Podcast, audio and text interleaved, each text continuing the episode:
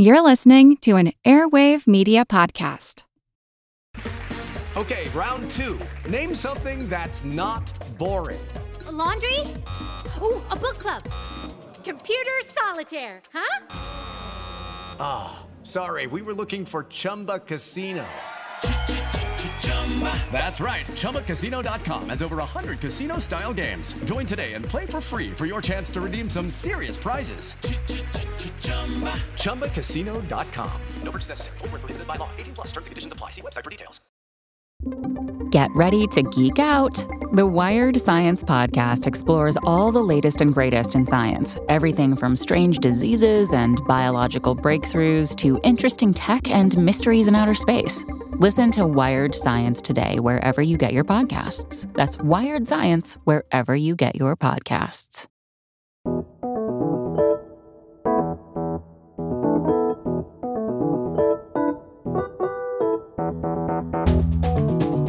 In the movie Don't Look Up, humans are unable to mobilize and protect civilization from a massive comet headed for Earth. In fact, some refuse to look at it at all. Don't look up! Don't look up! Don't look up! In the film, society faces a threat from the so-called planet killer, but it also faces a deadline, 6 months and a couple of weeks before it slams into the Earth. There's enough time to act and prevent annihilation from the menace hurling through space, yet people can't seem to get it together to stop the rock and save themselves.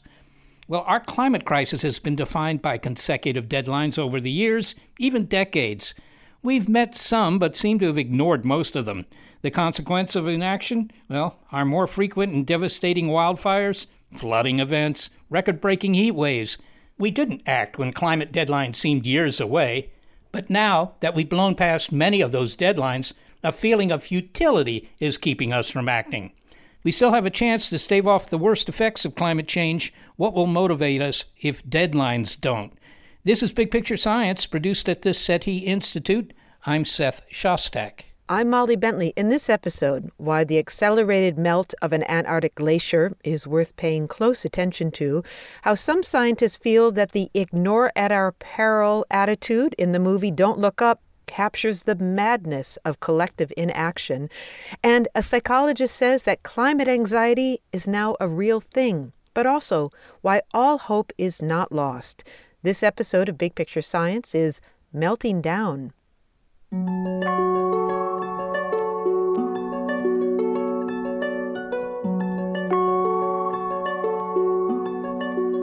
To begin this episode, we'll start at the bottom, that is, Antarctica, where climate scientists and their instruments are focused on a melting massive chunk of ice on the continent's western side. The Thwaites Glacier is one of the biggest on Earth. It's about 120 kilometers across, right? Not something you're going to easily hike across, run across, swim across, etc. And it's roughly the size of Florida. Climate scientists have long monitored the Thwaites Glacier for its potential to raise sea levels. It's right down there at the South Pole on the edge of the continent of Antarctica with its feet on land under the water. And it's enormous. If it all melted, slid into the ocean, this would be significant. The glacier is a giant drainage basin that flows from the land to the sea. You can imagine it like this. In front of the Thwaites Glacier is the Amundsen Sea, to which it drains. Behind it lies the Antarctic ice sheet, which empties to the ocean via the glacier. The glacier also helps anchor the ice sheet. Scientists are monitoring a key section of the glacier, the third of it that floats on the water, no longer grounded on rock. This section, a tongue of ice extending beyond land, is called the ice shelf. The Thwaites Ice Shelf acts like a dam, slowing the glacier's flow into the sea. So, the ice shelf holds back the glacier, which helps hold back the ice sheet. Here's why scientists are alarmed. Warm water under the ice shelf is softening the ice, so enormous cracks are forming across nearly its entire expanse. A lot of glacial ice, including ice on land, could suddenly head for the ocean if the ice shelf collapses. Antarctic scientists liken this to driving with a few cracks in your windshield. The windshield holds until your car hits a big bump, and then the whole pane of glass shatters. Hi, I'm Joellen Russell. I'm a professor here at the University of Arizona, and I use supercomputers, robot floats, and satellites to try and predict the future of our climate. It's not just one glacier. This one is big and it's moving faster than others. However, it's sort of a canary in our climate coal mine, because if this one goes, more of Antarctica is going to go. And there are meters and meters and meters of sea level rise locked up on top of the land right now, and it could hit our ocean. And so the Thwaites Glacier is nicknamed the Doomsday Glacier. Scientists presented research at a fall 2021 geophysical meeting that put the estimate for when the glacier will collapse at 5 to 10 years, but possibly as soon as 3 years. It's worrisome, and if you're feeling anxiety about it, you are not the only one. Later in the show, we'll talk about the intense psychological impact of climate change and why that, paradoxically, may be a step forward. But first, speaking of moving forward, how the melting Thwaites Glacier could reshape coastlines globally. If we add more water by melting this ice, this massive glacier, into our ocean, it's like having a very full drink and then adding an ice cube. All right, but isn't it the case that if you put an ice cube in your drink and let it melt, actually, the level of water doesn't change. Isn't that Archimedes' principle? That is true if you're not adding that ice cube from outside the glass. If you put your ice cubes in first and then fill the glass, when the ice cubes melt, it's not going to make it overflow because it's already displaced. Like you say, Archimedes. However, what I'm talking about is filling your glass all the way to the top and building your beach house right there next to the beach because, you want the shortest distance to the ocean.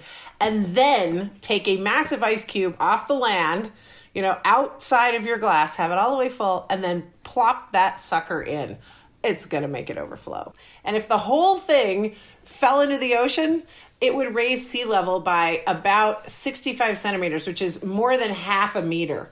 So wherever your waist is, roughly that much. Just this one big glacier hanging out in Antarctica.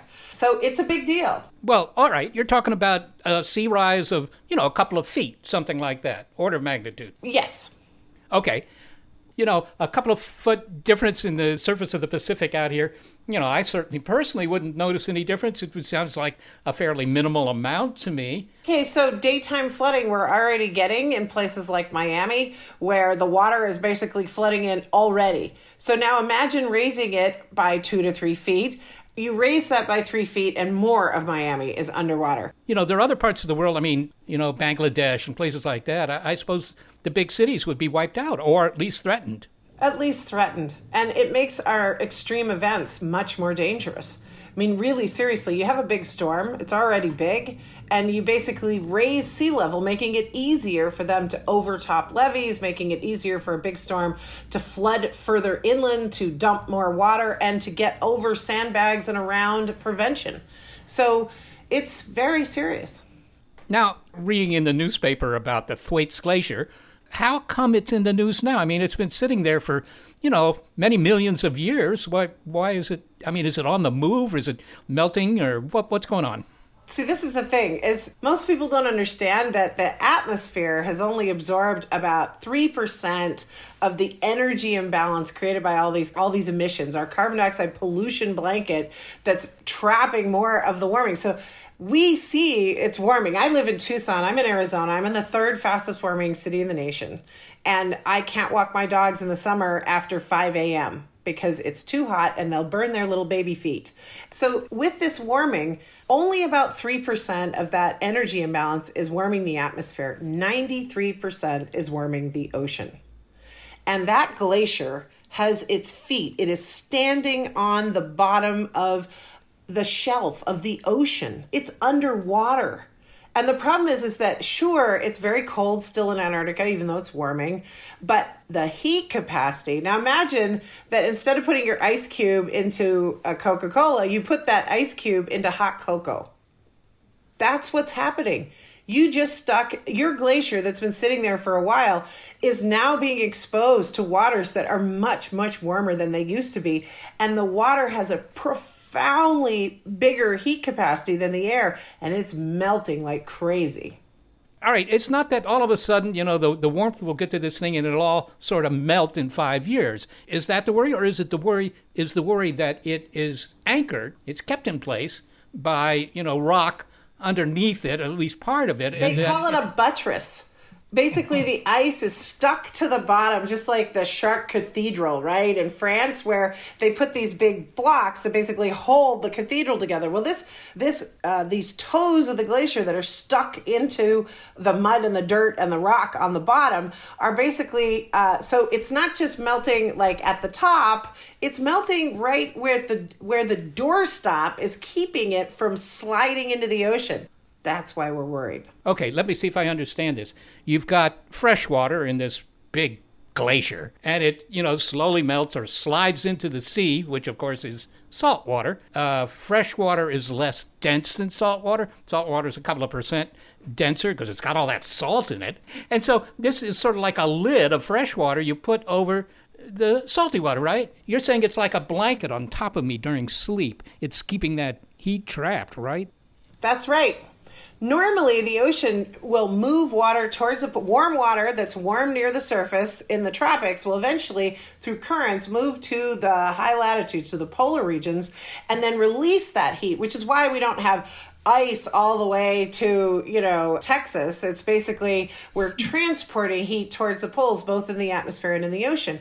Now, if you melt you melt all this ice and you put it on top of the ocean so that it can't mix the deeper waters to the surface and release that heat to the atmosphere, you're basically monkeying with the function of the ocean on planet Earth. And that's a lot of heat transport. And that heat is being trapped up next to the toes of the glacier that are dug into the dirt, the rock there. And that's why we think not only is it going to move faster even yet than it has already, but that melt will continue. And the more it melts, the more likely we are to cap that heat, the more likely we are to warm right at the feet of the glaciers. It's a positive feedback, accelerating the melt, accelerating the slide. I don't know. It's kind of a remarkable thing how fragile is the balance that we have for the weather systems and all the effects that are coupled to the ocean are. I mean, we're talking about a couple of degrees centigrade Fahrenheit. What's the diff? Factor of two. But it's only a couple of degrees, and yet it threatens everything. I mean, everybody keeps talking about that atmospheric warming of a degree or two, and they go, well, that's not any big deal. And I'm like, yeah, that's 3% of the problem. Hello. I'm an oceanographer. It's when we go out at this point, there isn't anywhere in the ocean you can go and say, oh, it's cooler. No, it isn't. Absolutely, it isn't. And every time the water warms, it expands. So about half of the sea level rise we've seen so far is actually just due to the expansion of the water through warming.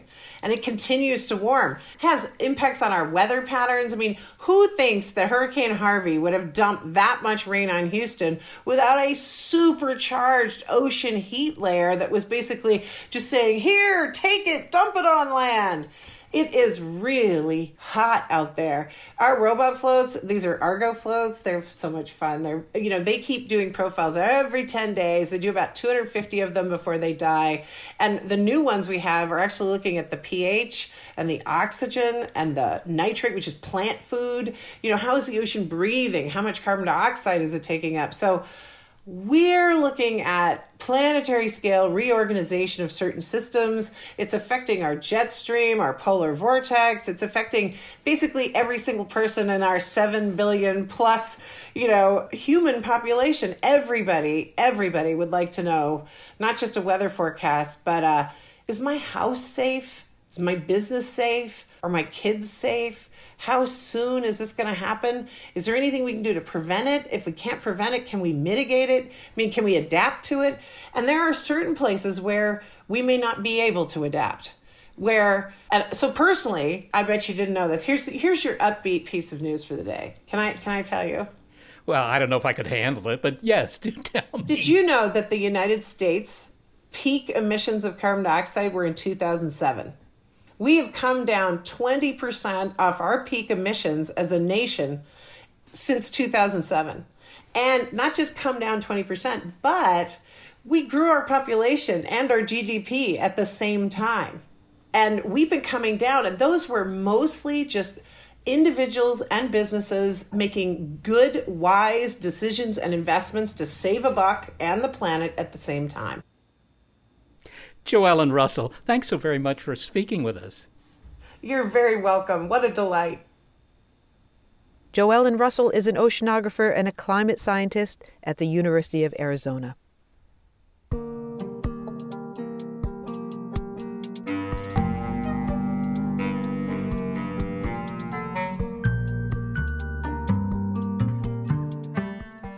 An enormous glacier is poised for collapse, but there is still time to act to stave off the worst effects of climate change. Will we make the most of it? Well, replace the melting glacier with a careening comet headed for Earth, and you basically have the setup for the movie Don't Look Up. Why did watching it make so many scientists feel seen? I spent my New Year's Eve watching Don't Look Up, and I have some thoughts and feelings about it, but honestly, mostly feelings. It felt very familiar to what I see often happening with scientists' media interactions. That's next. Plus, later in the show, how climate anxiety is sending people to the therapist's couch, and also where hope lies in all of this. This episode of Big Picture Science is Melting Down.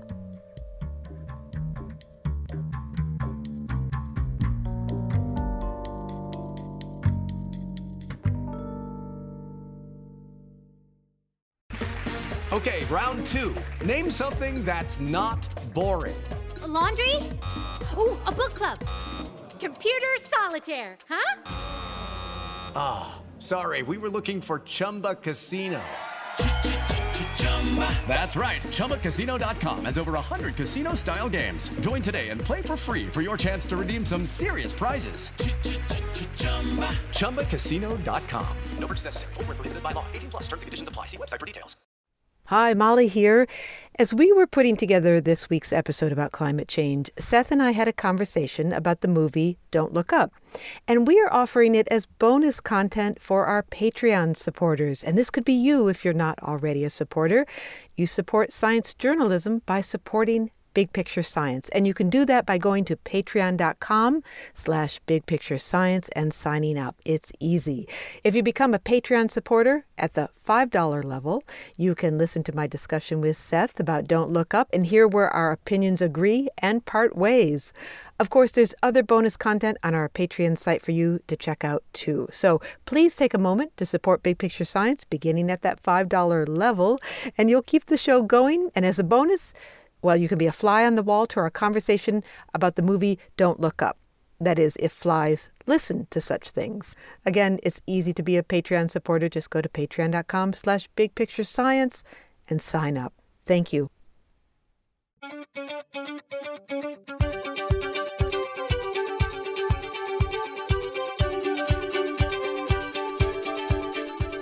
If you haven't yet seen the movie Don't Look Up, I don't think this discussion will spoil your viewing experience. In the movie, people are just not able to absorb an uncomfortable fact. Earth is about to be hit by a large comet, a planet killer. I heard there's an asteroid or a comet or something that you don't like the looks of. Tell me about it, and then tell me why you're telling me about it. You got 20 minutes.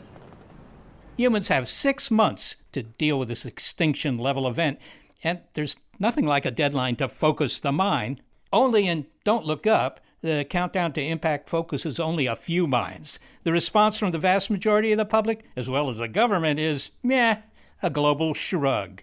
Sound familiar? Don't Look Up, of course, is not really about dithering in the face of a killer rock from space, but a metaphor for the madness of another collective inaction.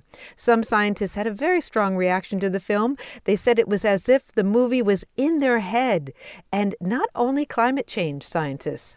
My name is Katie Mack. I'm an assistant professor of physics at North Carolina State University.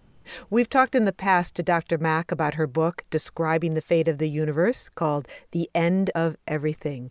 And we contacted her again when we read her tweets about the movie. Yeah, I said, I spent my New Year's Eve watching Don't Look Up, and I have some thoughts and feelings about it, but honestly, mostly feelings. Feelings about the difficulty of trying to explain complicated, even unpleasant science to a distracted public. Well, it turns out cosmologists feel it too. Yeah, so there's a scene in the film where one of the astronomers is telling, giving him tips about talking to the media, and he says, "You're telling a story, keep it simple, no math." And then the astronomer looks sort of baffled and says, "But it's all math." I just feel like this isn't what I do, you know? You're just telling a story. Keep it simple, no math. But it's all math. And I quoted that part because I've been in that position before where I've been told, you know, just to keep it at a general level, don't talk about any of the math. And when you're a physicist, it really is often all math. And so you have to find different ways to communicate that without just throwing equations around. Now, you said that you had a lot of thoughts about this film, but mainly feelings. What were the feelings? Can you describe them for us? So from the perspective of a scientist who often talks to the media, there were a lot of scenes where I was sort of cringing on behalf of everybody in the film, because there are many places where the scientists are trying to communicate something.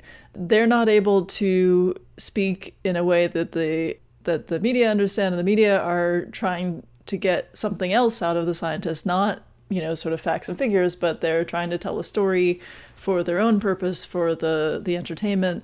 And that kind of talking past each other and having different motivations, it felt very familiar to what I see often happening with scientists' media interactions.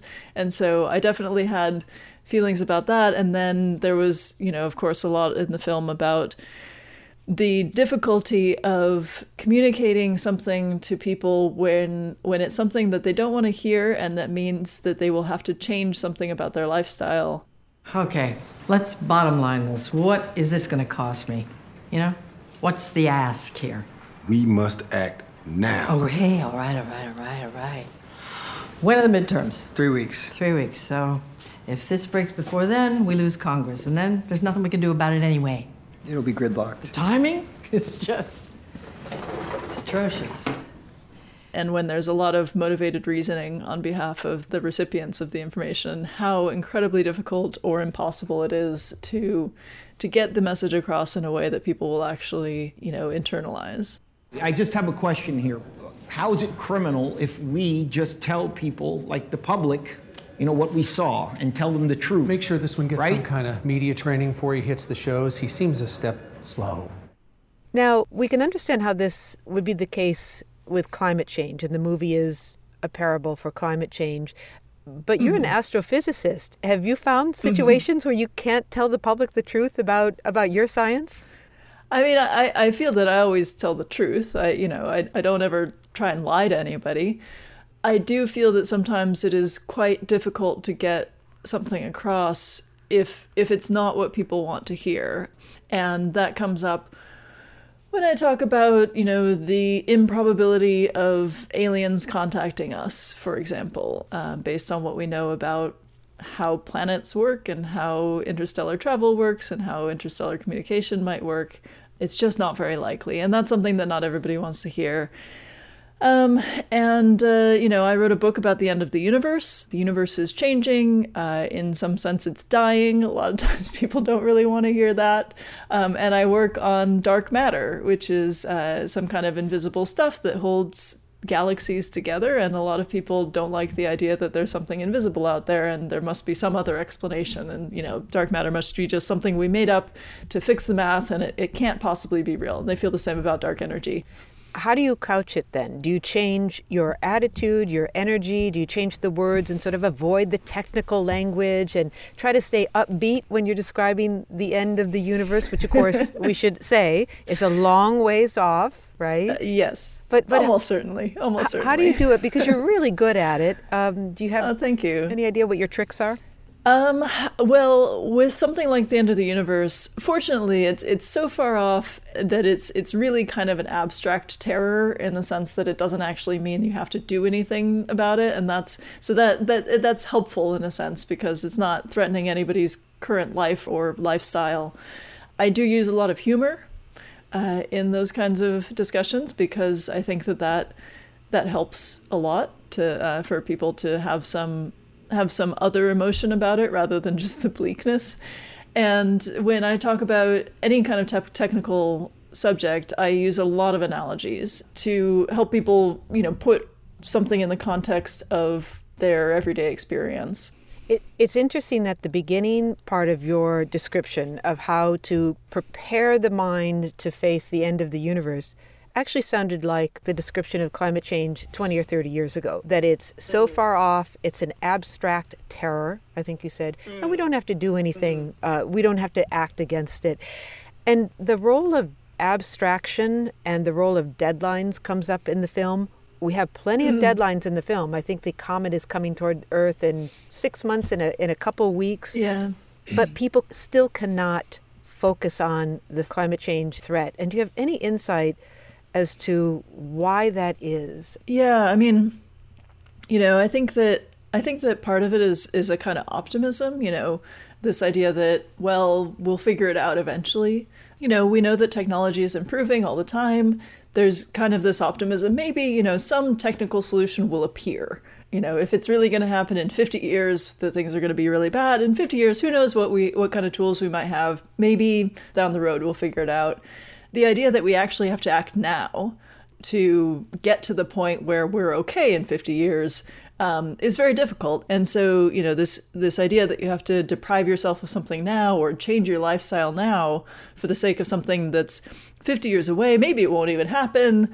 That's a really difficult thing to ask of people. And that people don't feel it as an immediate threat, even as, you know, it is happening now. You know, it's changing the way that we experience hurricanes and heat waves and flooding and all of these kinds of things. And then there are, you know, parts of the world where it's really destroying lives. It's interesting that you brought up the role of analogy, that you use analogies in order to get the science across, because the whole film, Don't Look Up, was really an analogy or a parable for climate change. Yeah. And Katie, why is it that we can focus on threats from space, maybe you have some insight into this, aliens or killer comets, better than we can threats unfolding here on Earth? Why does this work as an analogy, in other words? I mean, I think it's just a much more concrete thing. We understand the idea that if you hit something with a rock, bad things happen to that thing. Are we not being clear? We're trying to tell you that the entire planet is about to be destroyed. And we know that on Earth, you know, back in the day of the dinosaurs, a big rock hit us and bad things happened. We know there was massive extinction, changed the climate of the Earth. Like, you know, it was really quick and violent and very, very concrete. Climate change is complicated. It's just inherently complicated. And atmospheric science is very complicated. And so it's a matter of, you know, there's this mysterious thing that goes on with the scientists. You know, the scientists are putting information into some kind of computer modeling and they're doing a bunch of graphs and equations, and you have to kind of trust what they tell you from that. And that's a lot harder than just like, there is a rock and it's coming, you know, like that's a very clear thing, even though the level of certainty that climate scientists have right now is really, really high. I mean, as good as the orbital parameters we have for asteroids, I mean, we really know what's happening to the climate. But because it's complex, because it's not easy to visualize, it requires a level of trust in scientists that, you know, maybe a lot of people have some trouble with when there is that additional pressure of, if I believe this thing, that means my life has to change, and I really don't want my life to change, so I better be really, really sure that what those scientists are saying is true. And it's real easy to talk yourself out of it. Katie Mack, thank you so much for talking to us. Thanks for having me. It's fun to talk about this sort of thing. Katie Mack is a professor of physics at North Carolina State University. She's also the author of The End of Everything (Astrophysically Speaking). You know, that's a real threat, and in that sense, it's sort of like climate change, but climate change was presented as something that would happen in the future, right? Short-term future, a few decades. And whenever you tell the public that, I think a lot of them just tune out because, oh, I don't have to worry about that for a while. Yeah, but what's funny is in the film, the deadline was 6 months away, and people still didn't want to focus on the threat. Well, that's true. But, you know, at least there the threat was an immediate thing. Everything would be fine. And then suddenly, bam, and it's not fine. And climate change is a little different. It's, you know, slowly getting worse. Well, certainly deadlines are supposed to focus the mind, but when it comes to climate change, a number of deadlines have slipped by. So will we meet the goal of cutting global emissions in half by 2030 or going carbon neutral by 2050? Well, if we don't, maybe it's because the deadlines still seem distant, as Dr. Mack said. But it may also be that if we feel we're not going to meet a deadline, a sense of futility sets in. Take, for example, the goal of limiting average temperatures to 1.5 degrees. I mean, that was part of the Paris Climate Agreement in 2015, and we're not on track to meet that goal. So what do we do? Do we say, okay, we're going to surpass the goal and the world's going to go away? Do we give up? One scientist says, of course not, and she has the big picture perspective on that. Hi, I'm Dr. Jessica Tierney from the University of Arizona, and I am a paleoclimatologist. Fancy word for someone who studies ancient climate changes. So what she's saying is that we've been here before. We can learn about what would happen with a few degrees warming by studying what happened a few million years ago. Where we're at now and where we're headed into the future is a warmer climate. Now with CO2 levels at or above 400 parts per million, those are levels that we haven't seen in 3 million years. So if we go back in time, we can see how sea levels rise under higher CO2 as ice sheets melt, how drought changes, all those sorts of things. And so Dr. Tierney, who is uniquely qualified to understand how the Earth responds to each uptick in CO2 levels, says that when it comes to feeling the stress of not crossing the bright red line of 1.5 degrees Celsius, she wants us to all take a breath. So I think there's a little bit of a misconception out there that the 1.5 level represents some kind of cliff. And if we pass that cliff, somehow, everything will break down. There's no evidence that that is the case. There aren't these sort of cliffs when we talk about climate change. So climate change is incremental. But the reason that that number has been thrown out there is it's sort of trying to motivate governments to take action, to take steps to reduce their emissions. And governments like targets, right? They like to have some sort of target. And so it serves as a target, but I think, the unintended consequence is that there's this, this feeling that it's also like this cliff. It's interesting that you use the word motivation. And I'm wondering what your assessment is of these thresholds as motivation for either politicians or the public. So have they worked as motivators? The 1.5 came out of an entire special report that the IPCC did on what 1.5 degrees C of warming does. So there's a whole report about that, right? And that was really a request from some nations, some of the smaller island nations who were really worried about sea level rise and didn't feel comfortable if warming went beyond that level. And so there was this whole report. So I think it has a place, but the backlash, again, has been this obsession with that number as a cliff. And that isn't how climate change works. It's incremental. With every additional degree of warming, you get an incremental change in precipitation patterns, in the changes in drought, in the changes in storms. So everything just scales, right? It sounds like the focusing on this number and the emphasis on the number, for some people, it's translated into not just this sense of doom, but a sense of futility. What is the point of even trying if we're going to pass this number? And that's one of the big problems of this messaging. I agree. We don't want to send out the message that we should just give up, because we don't want to give up. We want to keep trying. We have to keep trying. I'm wondering then, if we're going to have a re-messaging, is it the job of the scientists or the job of the journalists? I think it's both. I think both communities have to work together on that front, because ultimately the 1.5, and 2 and other thresholds come from the science community, right? Trying to give government something to look at, to make decisions on. So we do have a responsibility there. At the same time, the media also needs to, be careful not to sort of stir up these sort of doomsday scenarios beyond not being scientifically accurate, contributes to that feeling of despair. So I really think both communities have to work together. On my side as a scientist, I try not to focus on thresholds of global warming.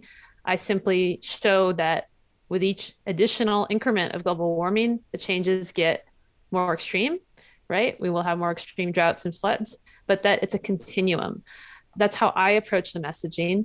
So what I want to remind people is there is hope. One of the things that gives me hope is climate science And also the great folks out there working on climate solutions who are coming up with, you know, really innovative ways to tackle the problem. And of course, you know, government leadership and social leadership. Ultimately, we need governments on board to fight climate change. It's a sort of high level problem. So you need policies put in place. So, you know, social movements, things that we can do, even simple things like voting for candidates that are going to take action, all that stuff really matters. And so I think it's really important to stay politically active. I mean, I know a lot of people don't have a lot of faith in the political system either, but it is important to stay active. You know, it can be okay. It's definitely a huge problem and we wish that we didn't have it, but there's things that we can do. I like ending on a moment of hope. Jessica Tierney, thank you so much for talking to us. Thanks for having me. Jessica Tierney is a paleoclimatologist at the University of Arizona. Okay, so the climate scientists, they set this target, 1.5 degrees rise in global temperatures. And as she notes, you know, governments really like targets, but she also notes that this establishes a cliff, as if, you know, you go to 1.49 degrees, everything's just hunky-dory. You go to 1.5 degrees and suddenly we fall off a cliff. Well, it's not a cliff, it's a slope. Changes are incremental. We're walking downhill slowly.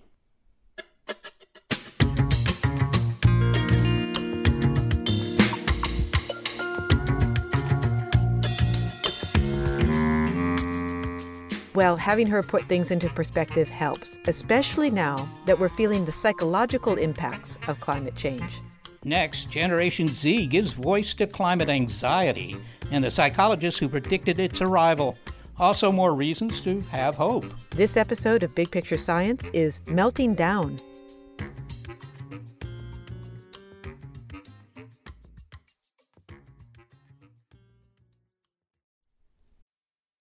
From the latest in artificial intelligence to new apps and business upgrades, the tech industry is always changing and growing. So keep up with the Daily Crunch podcast from TechCrunch. With new episodes released nearly every day, the Daily Crunch gives you a brief overview of the biggest tech headlines, and it's all delivered in around 5 minutes or less, so you can easily hear about the latest updates while trying some of those updates for yourself. Listen to the Daily Crunch now, wherever you get your podcasts. That's the Daily Crunch, wherever you get your podcasts. Seth here. When I first heard Gary, our lead producer, talking about Patreon, I thought it was one of those little-known elements from the nether reaches of the periodic table named after a small village in Sweden where Patreon was first found sometime in the 19th century. Well, most of you have had undoubtedly the same thought, but of course, Patreon is an app that makes it possible for us to keep Big Picture Science coming your way. If you haven't yet become a BiPiSci Patreon member, why tempt fate? Why not avoid the opprobrium of astute society by going to patreon.com/bigpicturescience now? If you do so, you'll get some goodies in return. For example, donate $5 a month and you'll get some exclusive access to bonus material, like the discussion Molly and I had offline about the movie Don't Look Up. So put your money where your ears are, patreon.com/bigpicturescience. You'll feel better about yourself and better about those small towns in Sweden. That's patreon.com/bigpicturescience. We really do appreciate your support.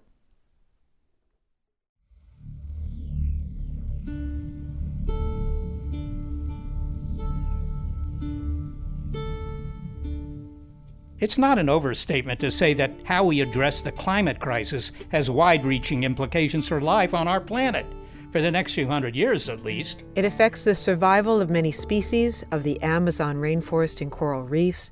It determines the fate of low-lying countries, whether we'll have sufficient food and water, and whether entire ecosystems will collapse. Reports of what's at stake, increasingly dire and increasingly frequent, dominate the news and social media from Twitter to TikTok and are having a powerful psychological impact, particularly on the young. My name is Susan Clayton, professor of psychology at the College of Wooster. I would say if you're feeling anxious and it's due to changes in the climate, then yes, that's climate anxiety. My name is Willa Rowe. I am 24 and I am a journalism student at Columbia University. Hi, my name's Susanna Graneri. I'm 22, and I'm a journalism student at Columbia University. Can you tell me a little bit about how climate anxiety kind of manifests for you? Yeah, for me, climate anxiety is something that kind of comes up a lot when I, read the news or doom scroll, stuff like that. And for me, it's almost so big that it's almost negligible, where there's still nothing that I feel like I as an individual can do. TikTok doesn't help. TikTok doesn't help. Do you feel like climate change has factored into your life decisions up until this point? I wouldn't say that, but I would say being in New York City, it's definitely like a different type of air. And I think that the hotter it gets, or, the different changes in our environment affect the air quality, especially in New York. And I feel that I grew up skating, ice skating on the lake near my house, and the last couple of years it hasn't frozen over, even though that was like my childhood activity. So I want to live somewhere where it does get that cold in the winter so that I could do that again. I think it kind of ties into like the idea of, how big it is and the existentialism, where I'm of two minds. Sometimes I think, most of our lives we've been told from a young age, like, okay, plan what you want to do for your future. Like, what do you want your job to be? You need to have like a 5-year plan, a 10-year plan, a 20-year plan. But like, as news will report more and more, where it's like, well, maybe we only have maybe 20 years left. Then what's the point of a 20-year plan? Because it will be purposeless. Like, why should I be working towards something if it's just going to go away? But then again, the world itself still operates, like the world will go on. So I have to live in that world. So I will keep going until I guess it just ends. That was our assistant producer, Shannon Rose Geary, talking to friends about climate anxiety. Susan, you published a paper. Well, you published two papers, but let's talk about the most recent first. And it was titled Young People's Voices on Climate Anxiety. And it was published in The Lancet in the fall of 2021, the largest study of climate anxiety in young people to date. What did you find? Well, what we found was that young people were anxious. They said that it was affecting their ability to function, their ability to sleep or to work or to have fun.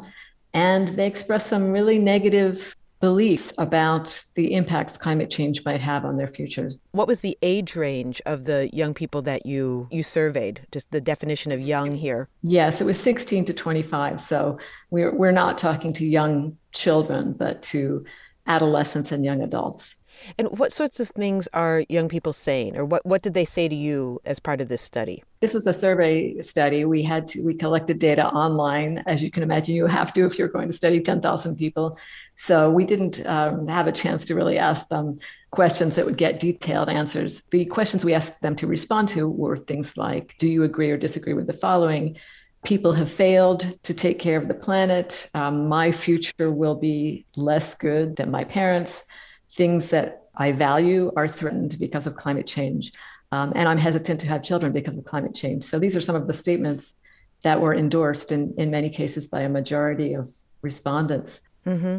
And in fact, they felt that the adults had abandoned them. I believe the word betrayal also came up.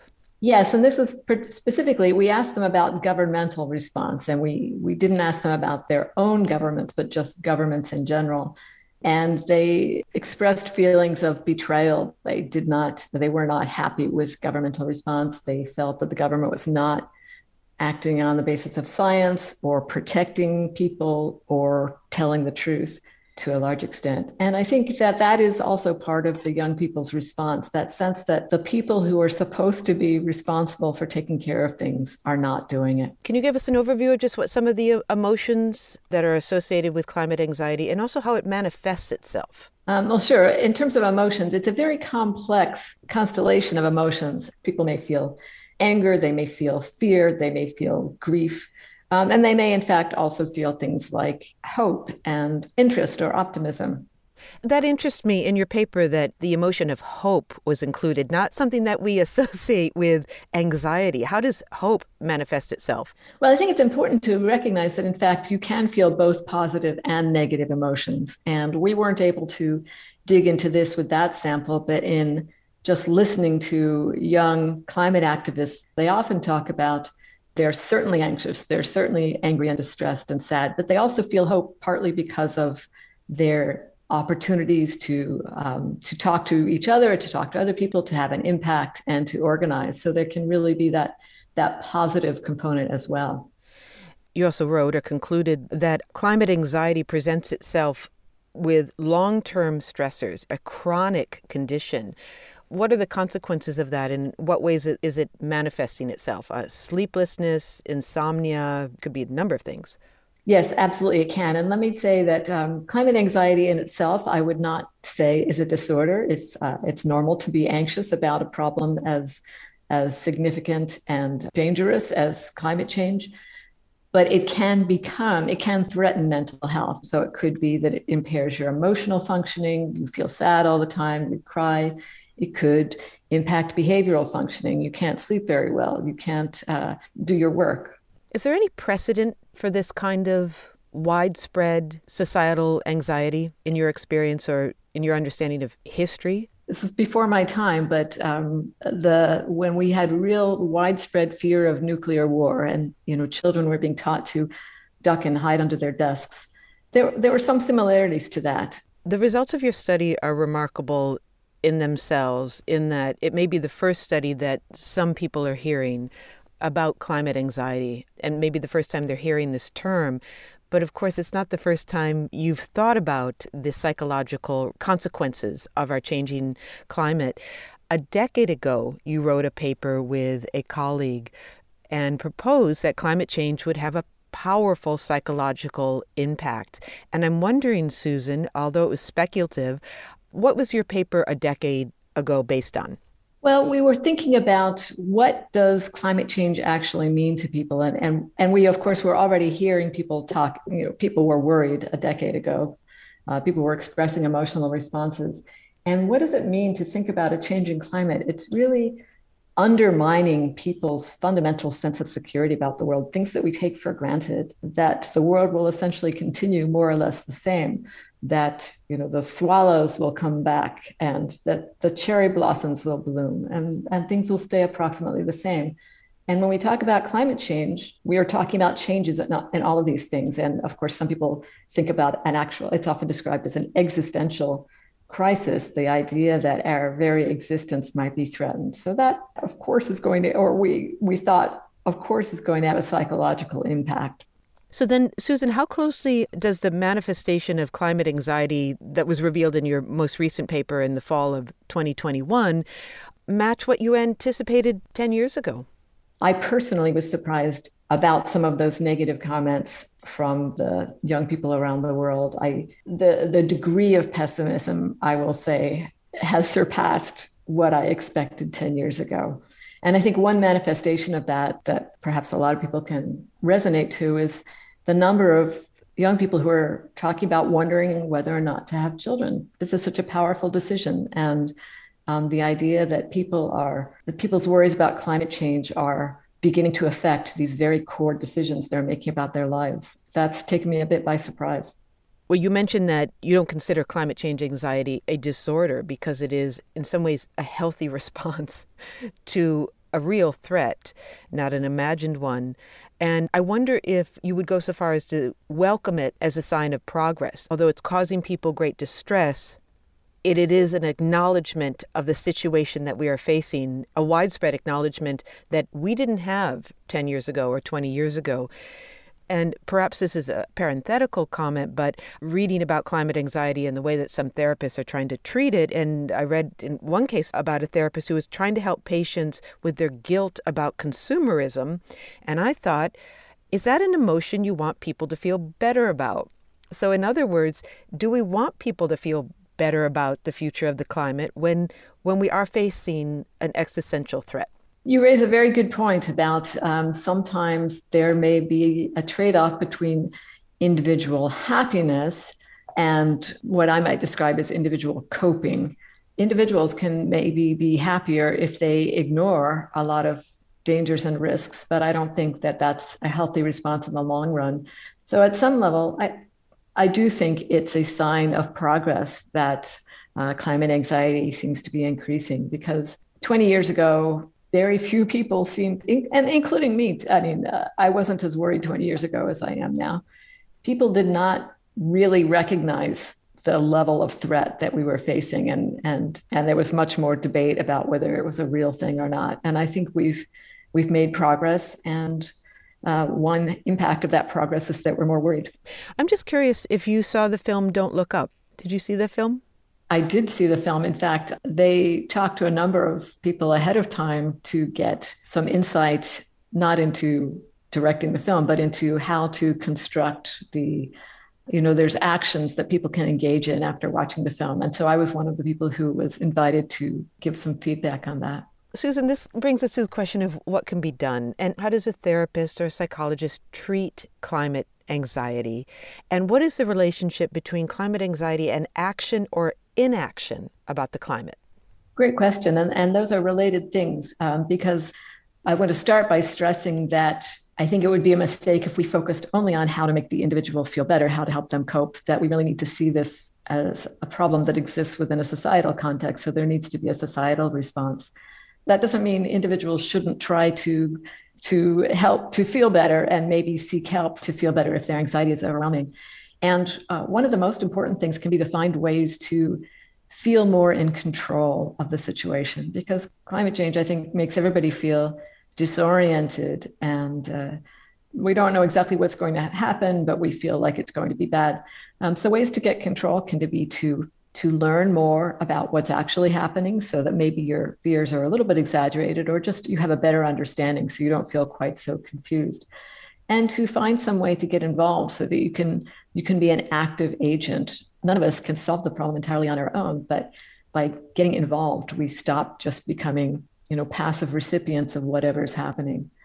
And then the other thing is, of course, that if your emotions are really overwhelming, to find ways to pull back if necessary, think about mindfulness techniques, go out and take walks, walk out in nature, all of those things that can help us calm down a little bit, because we all need to try to maintain emotional resilience if we're actually going to practically cope with this problem. Susan Clayton, thank you so much for talking to us. It was my pleasure. Thank you. Susan Clayton is a professor of psychology at the College of Wooster. Well, Seth, this brings us to the big picture moment. And what we asked at the top of the show was the question, what will motivate us to act on climate change if deadlines don't? And what we heard in the show is, don't let the deadlines define your relationship to the crisis and become an excuse for futility. There's a lot we can still do, and we heard about that, and there are still a lot of reasons for hope. Well, that's certainly true. I don't know, I tend to be a pragmatist on these things, and looking at American history, it looks like when we finally got our act in gear, it was because some part of the situation had become just too much to bear. I figure once, you know, Miami is under 2 feet of water, additional water, that might spur us to do something, because we will see what happens when these things affect people personally, when it becomes personal, as they don't say in The Godfather, then we take action. Americans good at taking action, but only when it becomes really necessary to do so.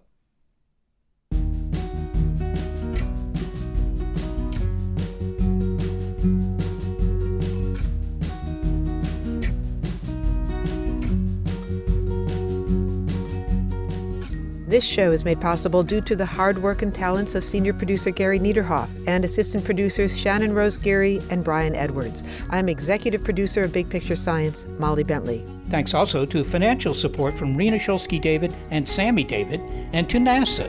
Big Picture Science is produced at the SETI Institute, a nonprofit education and research organization that, among other endeavors, investigates the mechanisms of climate change on Earth.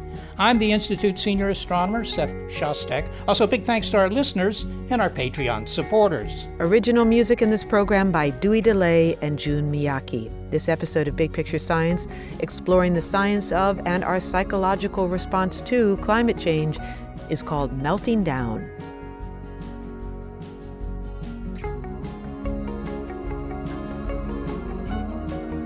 Perhaps the fact that the people most affected by climate change are no longer some imagined future generation, but young people alive today.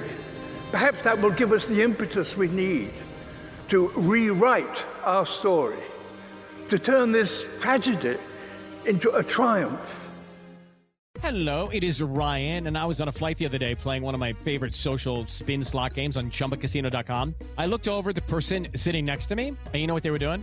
They were also playing Chumba Casino. Coincidence? I think not. Everybody's loving having fun with it. Chumba Casino is home to hundreds of casino-style games that you can play for free anytime, anywhere, even at 30,000 feet. So sign up now at ChumbaCasino.com to claim your free welcome bonus. That's ChumbaCasino.com and live the Chumba life. No purchase necessary. VGW. Void where prohibited by law. See terms and conditions. 18+.